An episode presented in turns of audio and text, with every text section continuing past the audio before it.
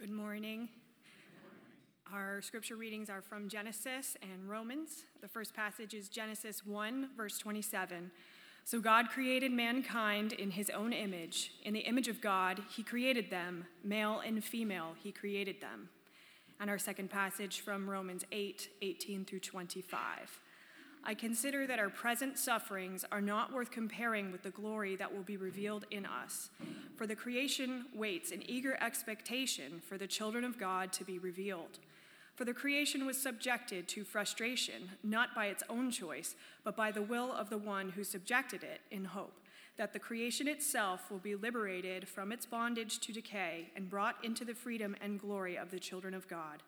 We know that the whole creation has been groaning, as in the pains of childbirth, right up to the present time. Not only so, but we ourselves, who have the first fruits of the Spirit, groan inwardly as we wait eagerly for our adoption to sonship, the redemption of our bodies. For in this hope we were saved. But the hope that is seen is no hope at all. Who hopes for what they already have? But if we hope for what we do not yet have, we wait for it patiently. This is the word of the Lord.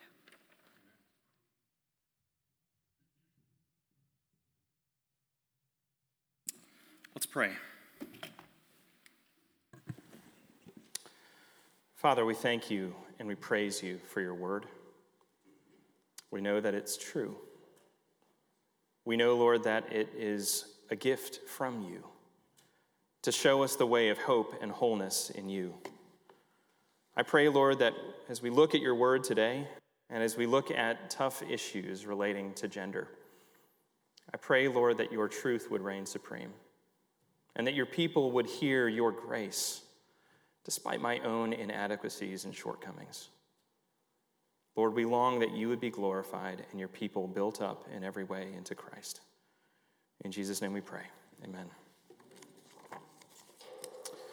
I do just want to give you a heads up this morning. I've been sharing with the church over the course of this uh, series on Made in the Image of God that this week we'll be touching on a very difficult subject in our world today um, the reality of, of gender and struggles with gender. I also want to let you know that this will be a longer sermon than I generally like to preach, and so I'm sorry. Um, I tried to make sure that it wasn't going to be too hot in here so that you wouldn't fall asleep on me, but if you do, I won't judge you. Because of how complex matters like these are in our world today, um, I didn't want to spare words because I want you to hear grace and truth in fullness. You know, I enjoy architecture. I enjoy it as a hobbyist, not as an architect. In college, I even took an elective class on the politics of architectural design. I was a government and politics major. And I got to visit some embassies in DC and discussed how architecture displays a national identity. It was a fascinating class. One of my favorite architects is Frank Lloyd Wright. Some of you may be aware of him, may have visited the house he built in Pennsylvania called Falling Water. And though I'd never want to live in one of his houses, um, I think they're tremendous design, but he's a, a little bit, uh, anyway, I think it would be a little bit difficult. Um, I did live a summer in Chicago with my brother, and I got to bike through some of the neighborhoods where he designed a number of homes. And while some of his buildings, like Falling Water in Pennsylvania, are simply stunning to look at, I actually grew in understanding the appreciation for his work by, uh, by studying the principle, his principles of design. Why he built those buildings the way he did. You know, knowing his architectural philosophy, which involved these long rows of windows, flat roofs, organic architecture, lots of natural light um, understanding his design, I was able to realize he did this so that the occupant would feel as if the line was blurred between na- uh, nature, what's outside, and what's inside the home. He designed buildings to complement the surrounding nature and believed people needed space and nature in their daily lives. Knowing these principles helped me not only appreciate the buildings and draw conclusions about design from those observations but to know the intent and desire of the artist. All of this gave me a greater appreciation for the buildings themselves. The same is true of us as human beings, but to an infinitely greater degree when we think about what it means to be made human. Human science, psychology, and neurobiology, they can give us insight into how the mind works, but to put such inquiry and study into the right perspective, we must know the designer. We must know the designer, the architect and owner of what it means to be human, the one who made us, who names us, and calls us very good. This is why we've gone through this series over the past several weeks on what it means to be made by God in His image. Um, we've looked at the, the human experience and different aspects of the human experience through the lens of the Bible's story of creation, fall, redemption, restoration, created good, fallen in sin and corrupted by sin, redeemed by Christ, and promised a future restoration in glory. Uh, we've done this, and, and uh, we've done this so that you'd understand the biblical story and be able to map it onto your own experience in life. But it's also why I've saved this message for this point in the series so late. Not because I'm afraid to talk about the subject of gender, but because it's so fraught in our culture today. I wanted you week in and week out to get this pattern creation, fall, redemption, restoration. So that when we approach this subject about which you may have very strong feelings, one way or the other, you'd be able to hear how the biblical story lines up with this experience. I truly believe that understanding of the human condition through the lens of the biblical story makes so much more sense of modern gender identity struggles than the fragmented and materialistic narratives that the world offers today. Just a couple of brief caveats. You know, though I've done a ton of reading and I've walked with people and families who have struggled with these issues, I'm a pastor. I'm not a psychologist nor an expert in brain science, so while I might reference very briefly at a couple points science, know that I'm not an expert and I don't pretend to be. Second, on terminology, uh, the meanings of the words sex and gender, it's contested territory in the world, which can make talking about these things very difficult, can end up talking past each other. In our society today, gender now refers to an identity associated with a subjective experience, and sex is used to refer to a physical, biological reality. But biblically, this distinction doesn't really exist. While there's some use in talking about gender as experience and sex as body, I will be using the terms intentionally, interchangeably in the sermon, um, except where I, I specifically mention otherwise. Finally, know that if you are here and this subject is deeply personal to you, whether due to your own struggle or that of a loved one, you are welcome here. Even if you come to the table with a very different point of view, I'm grateful you're here. My hope is that you will hear both grace and truth from me today. As we look at Genesis 1 and Romans 8 today, my hope for you is that you'll see that wholeness, wholeness as a human being created in God's image, can only be found through embracing the goodness of God's design for gender. Wholeness is found by embracing the goodness of God's design.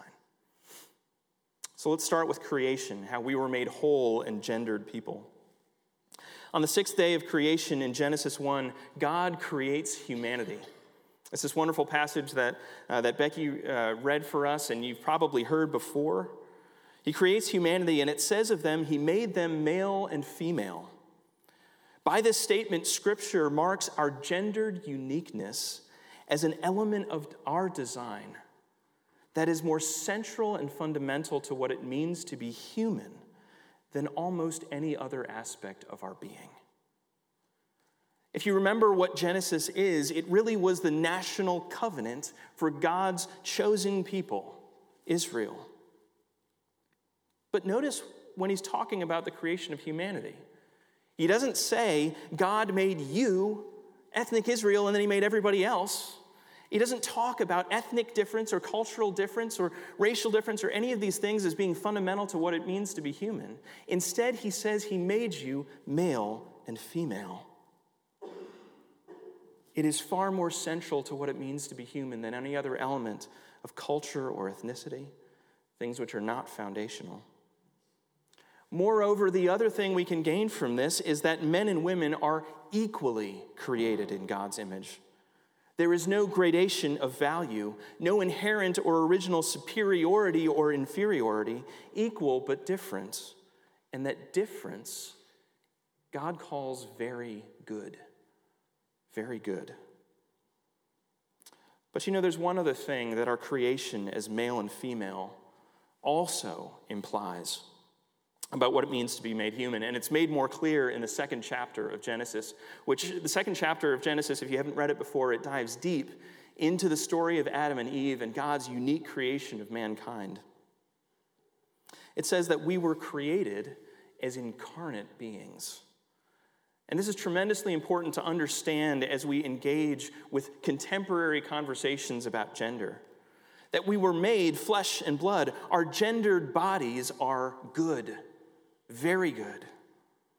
In chapter 2 of Genesis, which describes again specifically the creation of humanity, it says in verse 7 The Lord God formed man of the dust of the ground and breathed into his nostrils the breath of life and the man became a living being. Man is made of both dust and divine breath, united as one being. There have been ideas at periods in Christian history that draw a firm line between a person's spiritual existence and their physical existence. I know this is getting into the weeds a little bit, but it's really important to understand this in Genesis. I, am compelled that we need a better biblical anthropology or understanding of what it means to be human, to be able to engage in compassionate ways in the discussions in our present world. But there have been ideas in Christian history that draw a firm line between soul and body. In the early church, there were false teachers that both the apostles John and Paul had to deal with that diminished the value of the body. Unfortunately, we even do this when we limit the mission of the church to only the care of souls, not to people in their wholeness. Churches that ignore ministering to physical needs because it's less worthy than witness actually undermine a theology of the body that is biblical. They have a bad theology of the body. We must do both because we're whole people.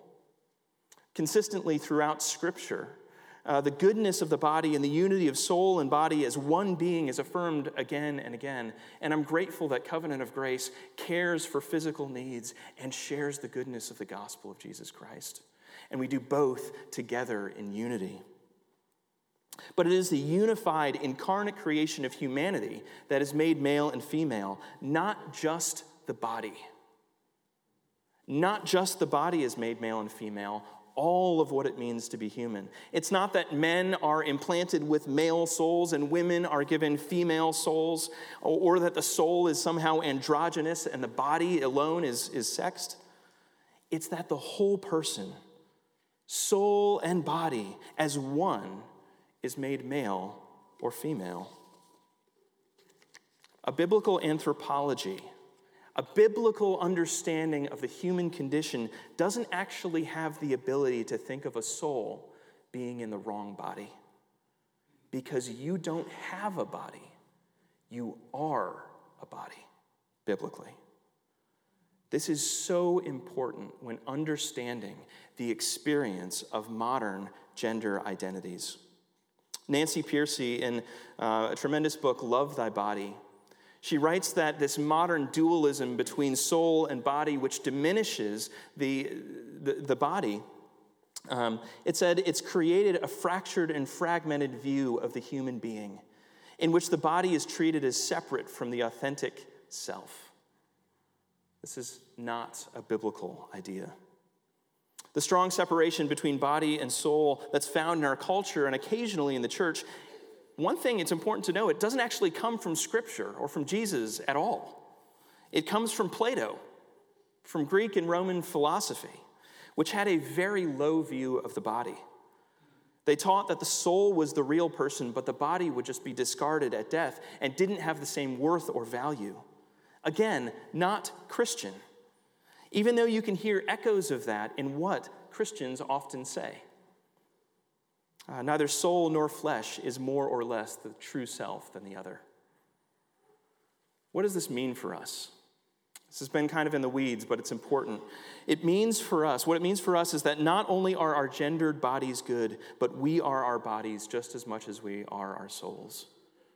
Scripture says, Do you not know that your body is a temple of the Holy Spirit? God has made your body to be a, a resting place for Him by His spiritual presence. It is good.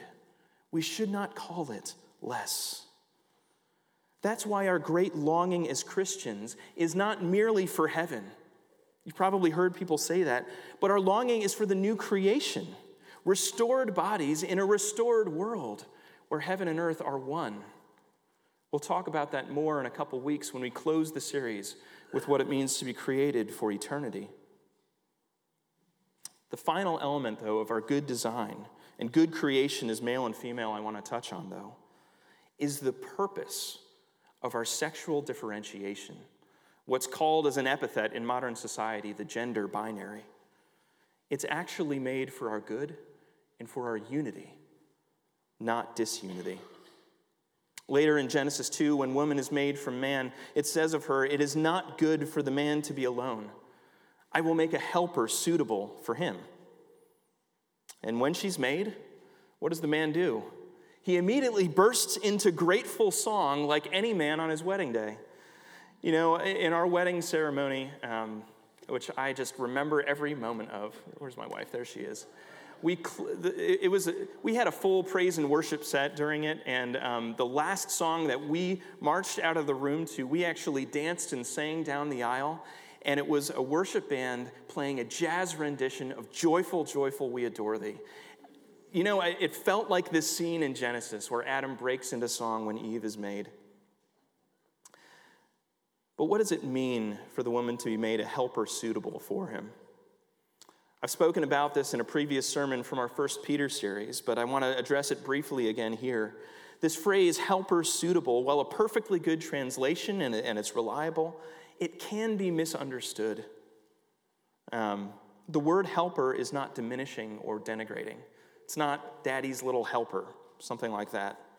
It's actually the chief word used in the Psalms to refer to God when he rescues and saves his people. It's the term used of the God who conquers our enemies. It's not a small thing, is it? Likewise, the term suitable is best understood as referring to correspondence.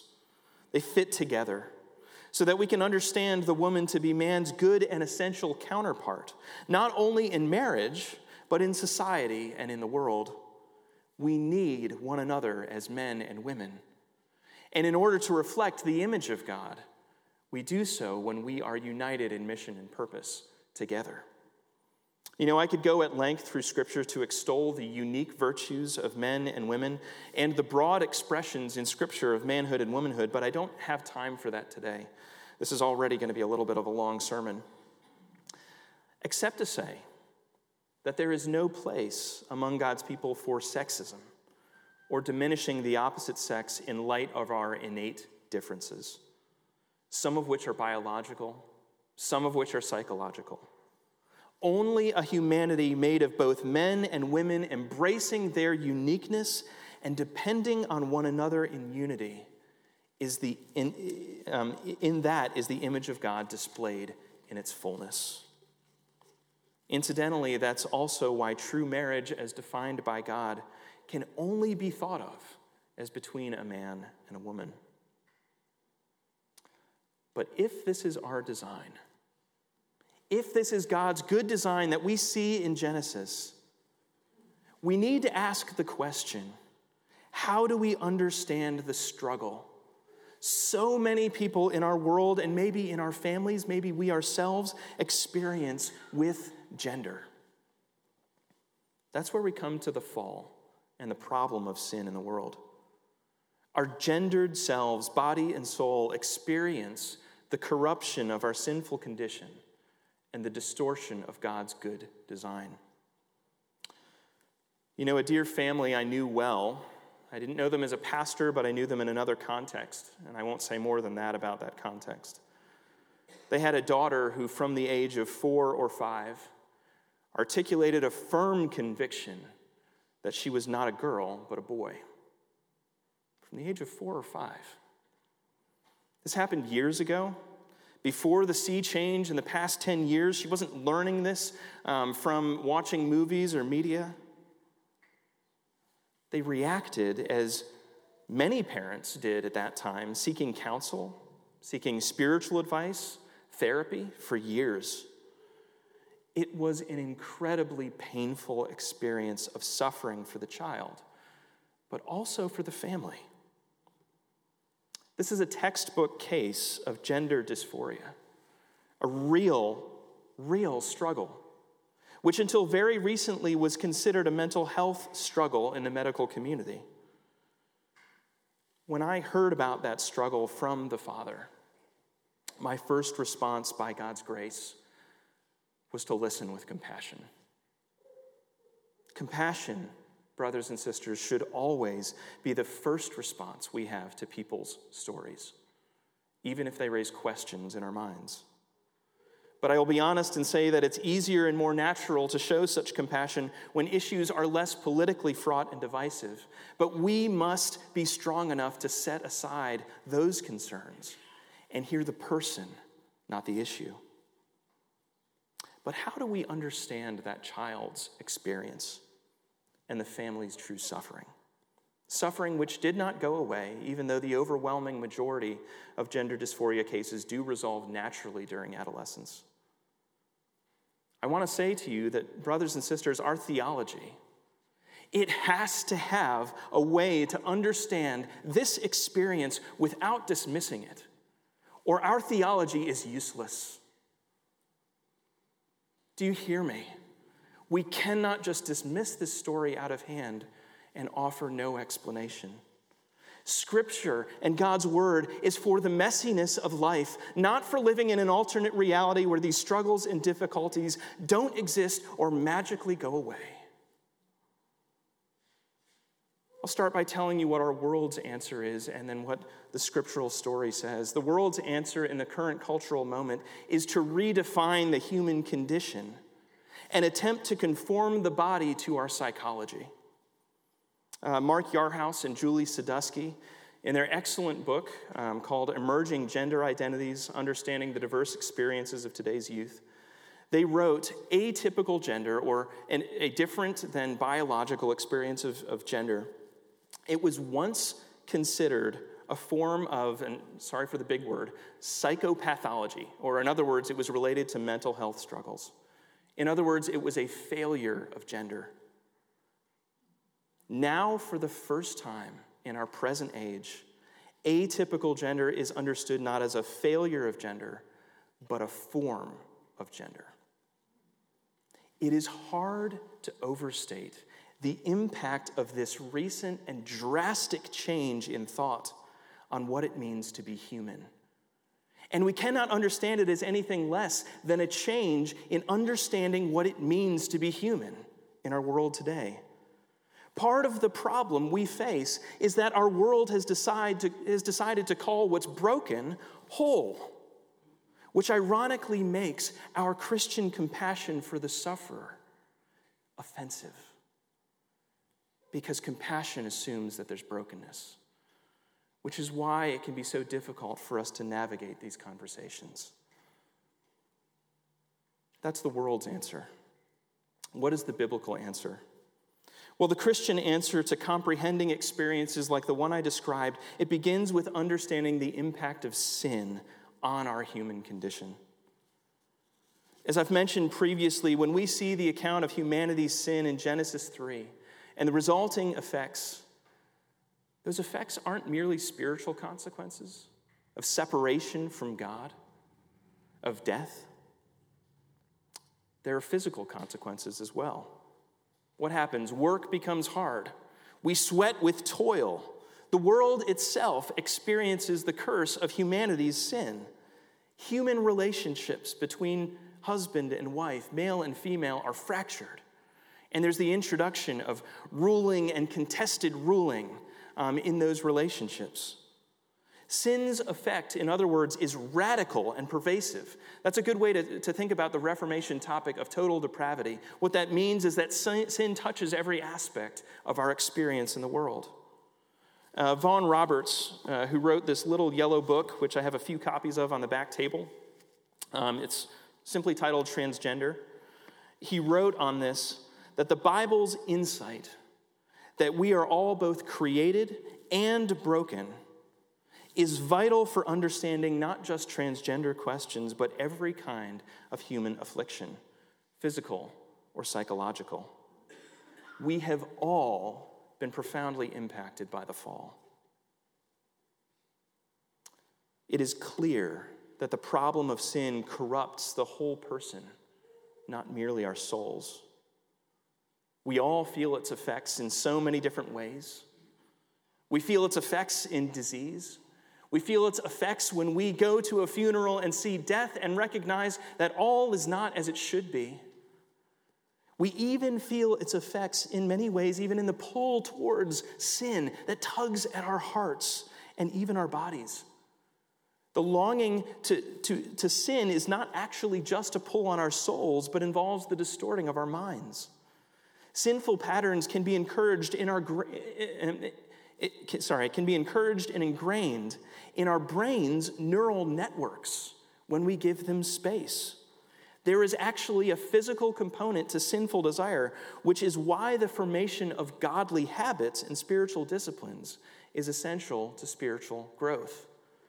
We can't just willpower our way to wholeness because sin is both physical and spiritual. You know, I'm convinced that part of the reason Christians struggle so much to understand the experience of gender dysphoria is that we, by and large, in the modern church, have an extremely weak theology of creation and sin. In a desire to make things simple and easy to understand, we've diminished the depths of Scripture, which has left us without an arsenal to be able to engage constructively and compassionately with the world around us. The Westminster Confession of Faith, in its chapter on sin, it helpfully describes sin not only in terms of our actions, but also our condition.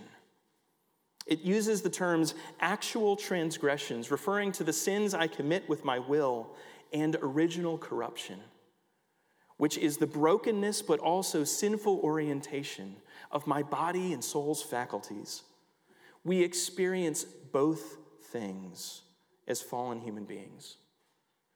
What that means is none of us should be surprised that some people's experience of original corruption involves a disconnect or dysphoria between how they think of themselves and their bodies. We shouldn't be surprised if we understand sin and its impacts biblically. And it's a disconnect that may or may not be able to be resolved in this life, even like the other struggles we face it shouldn't be surprising. In fact, I think the fear that many Christians experience in talking about these issues is because we lack this biblical understanding. So we turn away and explain away. We either turn away from, from Scripture and explain it away as old and, and irrelevant and it, it doesn't get our modern society, or we turn away and explain away people turning away from sufferers and sinners and explain them away as, as just people making bad choices for their lives. We don't have to do either, brother and sister. In fact, we must not do either. Transgender people, to borrow a modern category, which I wouldn't affirm, but, but um, it's, it's helpful. They are human beings with inalienable worth period. And God's word is absolutely true. If we lose the truth of Scripture, we lose the ground for human worth and value. And if we deny or lose the worth of trans lives, we have denied the truth of God's word that all people are created in his image and are valuable and worthwhile. The church as a whole, and we as Christians individually, need to get over ourselves and recognize that we all have a responsibility to put in the work to know, understand, and love our suffering neighbors.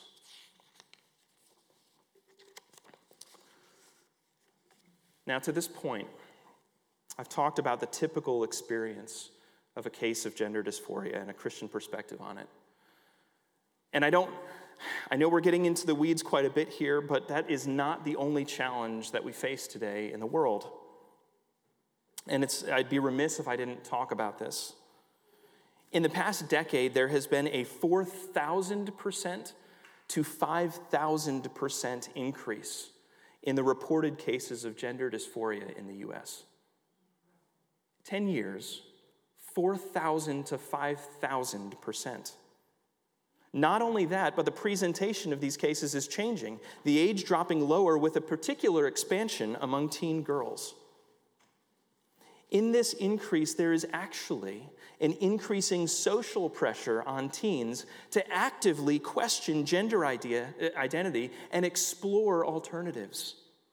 So that the natural experience of, of feeling uncomfortable in your bodies, which happens during adolescence, it is turned into a questioning of one's identity. Now, this doesn't allow us to explain away all cases of dysphoria, which is a real struggle, but it's something that we should be aware of as Christians and as parents and as loved ones of those who suffer. And you know, there are all sorts of explanations for these changes in the world. Um, there's scientific endeavor to show how this has just been a suppressing of real gender diversity. Um, but there's also a pushback against any science that questions the transgender experience. You know, science properly done can help us understand these issues better, but unfortunately, good scientific inquiry, which we could normally rely on, it can be stymied by bias when a matter is, is particularly politically charged. And that's absolutely the case here. In Europe, where it is less contentious, ironically, research is moving governing authorities to limit gender affirming care for minors because its long term effects are being recognized as harmful in many cases. You know, as I think about our denomination, it is extremely rare for the PCA, the Presbyterian Church in America, to make any kind of political statement. It's one reason I love, I love the PCA. Um, but we did on this one. I supported our denomination last year in petitioning U.S. state and federal authorities to end the practice of medical gender intervention on children. The push for these treatments often places parents in the position of having to choose between the life of their child and their child's gender. It is tragic, and families suffer so deeply with these difficult decisions. We must have compassion and patience with families that struggle with these things. But we also must not stay silent. But apart from the big picture, how is the church to respond to people in our lives and communities in light of this ballooning struggle? That's what I, as your pastor, care most about. How you interact with your families, loved ones, and your neighbors who struggle. That's where I come to the final step in our journey through the biblical story redemption in Christ. You see, we actually, as Christians with God's Word, have an overarching story that does a better job of explaining the human condition than anything this world offers.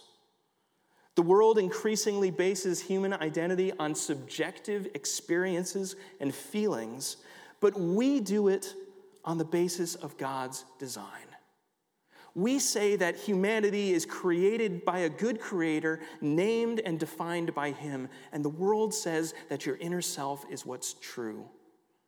Above all else, to your own self be true. These are different ways of thinking about the human condition and what it means to be human. We are not our own, brothers and sisters. We are his possession, made by him for a purpose.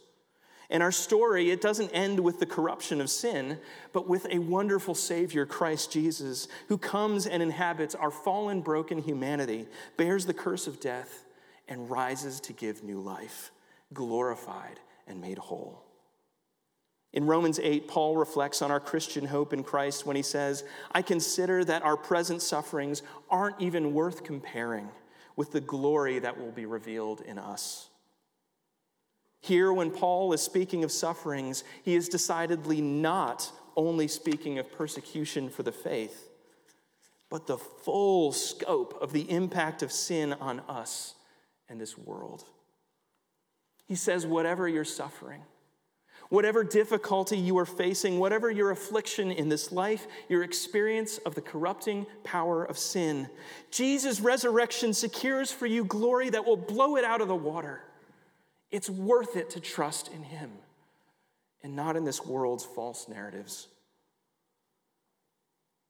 Then he goes on to describe that just as all creation was broken by sin, all creation longs for the day when God's people, you and I, are made whole. For in that day it will be made whole as well. Listen to this. I love verses 22 and 23. It talks about how the whole creation is groaning as in the pains of childbirth for us to be revealed. And then it says in verse 23 not only so, but we ourselves who have the first fruits of God's Spirit, we groan inwardly as we wait eagerly for our adoption to sonship, the redemption of our bodies. First of all, what this says is that we're all still waiting, and in our waiting, we're all groaning. If you have aches and pains in your body, you can relate to that groaning. It might be very literal for you. Um, we're all waiting, we're all groaning. Our suffering and struggles don't go away in this life, including the reality of gender dysphoria in this world. But what are we waiting for? Is it the redemption of our souls? No, it's the redemption of our bodies. Isn't that amazing?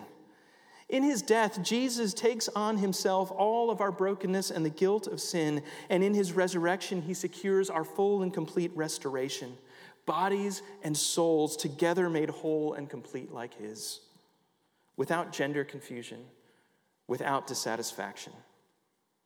Until then, we live in the groaning times, awaiting wholeness and living in light of its promise. That's why I can love and relationally accept people who struggle with transgender identities. I will patiently walk the road of suffering along those who struggle, alongside those who struggle and long for wholeness in Christ, even as Christ walks with me as a suffering sinner.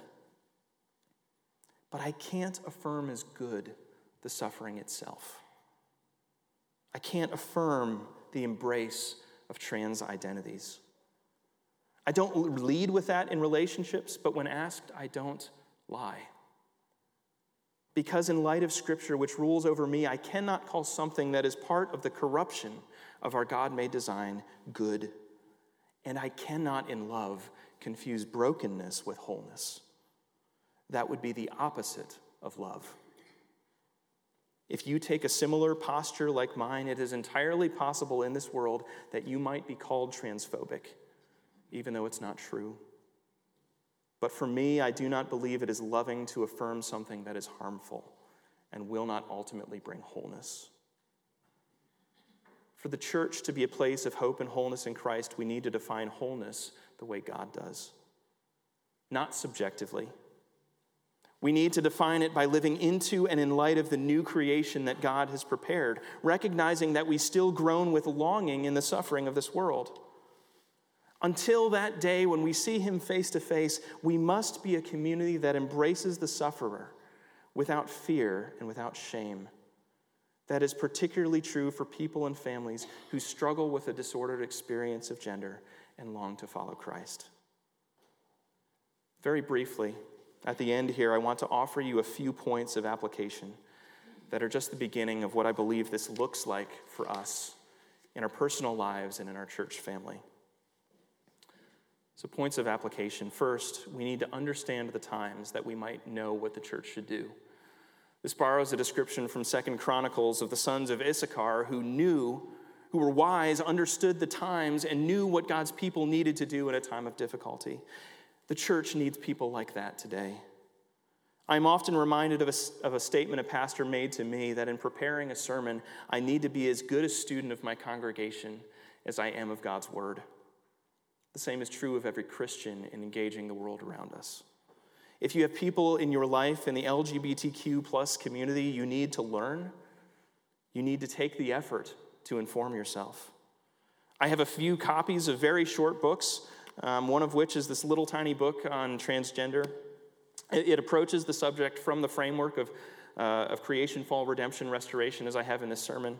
Um, and there are a couple others back there. Um, one mini book on how to ex- explain and talk with your kids about LGBT identities. Take one of these books if you're willing to read it, but if it's just going to gather dust on your shelf, don't take it. I really want this for people who need to learn and want to learn. If you have a very close relationship with str- someone struggling with gender identity and you want to understand this experience, um, I recommend reading Mark Yarhouse and Julie Sadusky's book, Emerging Gender Identities. I can't endorse all of the recommendations in the book, but it's the best that explains the experience from the framework of an Orthodox Christian worldview. Second application point embrace the truth unabashedly. Brothers and sisters, we need to know God's word and not take an armchair approach to the Christian life and theology. Seek out discipleship. In here, in God's word, is the truth of the human condition, but also the only hope your neighbors have for their wholeness. Science and psychology can be aids in understanding, but only God can tell us what we are and what we're for. If you are not discipled by God's word, you are already being discipled by the world and its ideologies. This is also true of our kids and why Christian parents cannot, in this age, take a laissez faire attitude toward our children's worldview and influences. Modern gender ideologies are the streams that they swim in every day.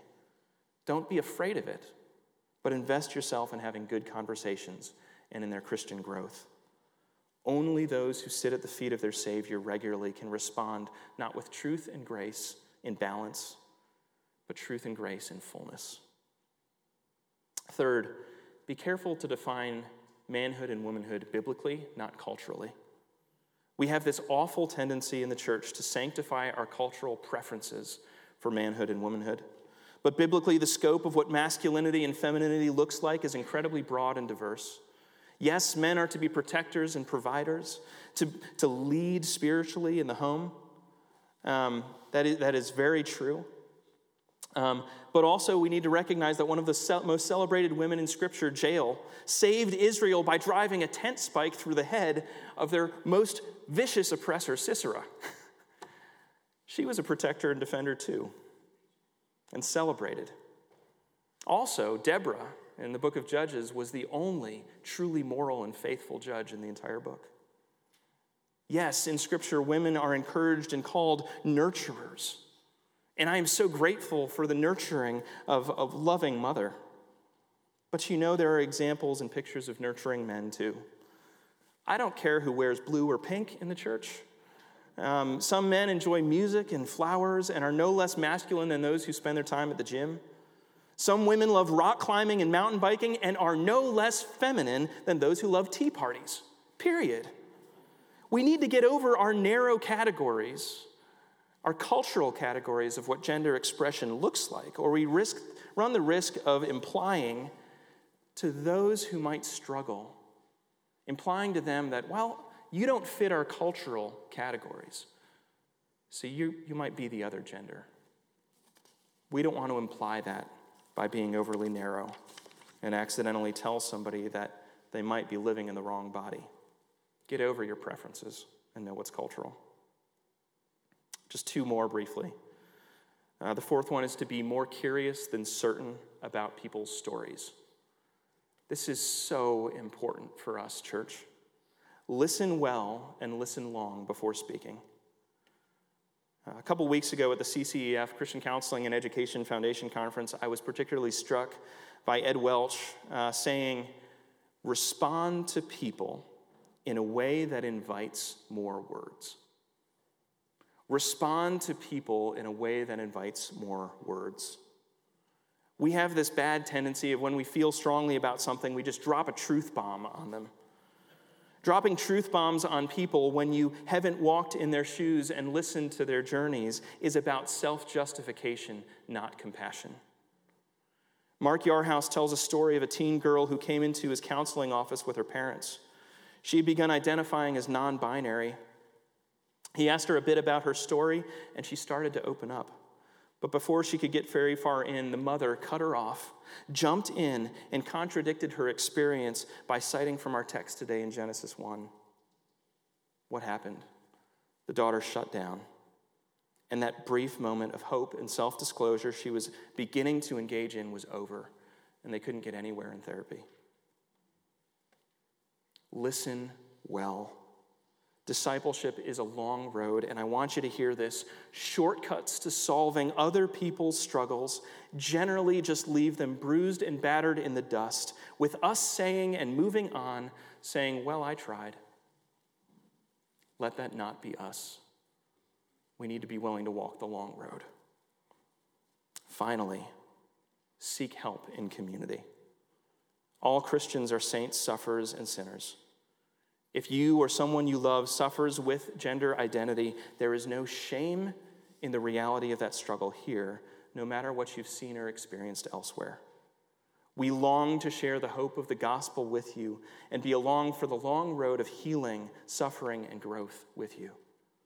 Pastorally, I have resources to share with individuals or families that struggle with these issues, and I also know of excellent counseling resources I'd be happy to refer you to in order to augment your arsenal if the care we can provide is not enough. Brothers and sisters, as we face cultural change and struggles in our family members and loved ones that we could not have imagined even 20 years ago, do not be afraid. Do not be afraid. God's word hasn't come up short, his gospel hasn't stopped working, and his kingdom hasn't put on the brakes. His spirit is still with us, and God's good design for humanity as male and female is still the way people find hope and wholeness. Don't lose heart. And in God's strength, don't stop loving your neighbor as Christ has loved you. Amen. Let's pray.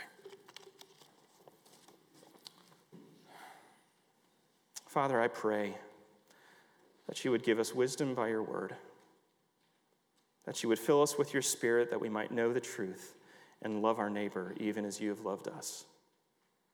Help us, Lord, to be a light and a witness, never compromising either truth or grace, that all might see us and know that the source of hope and wholeness is you alone.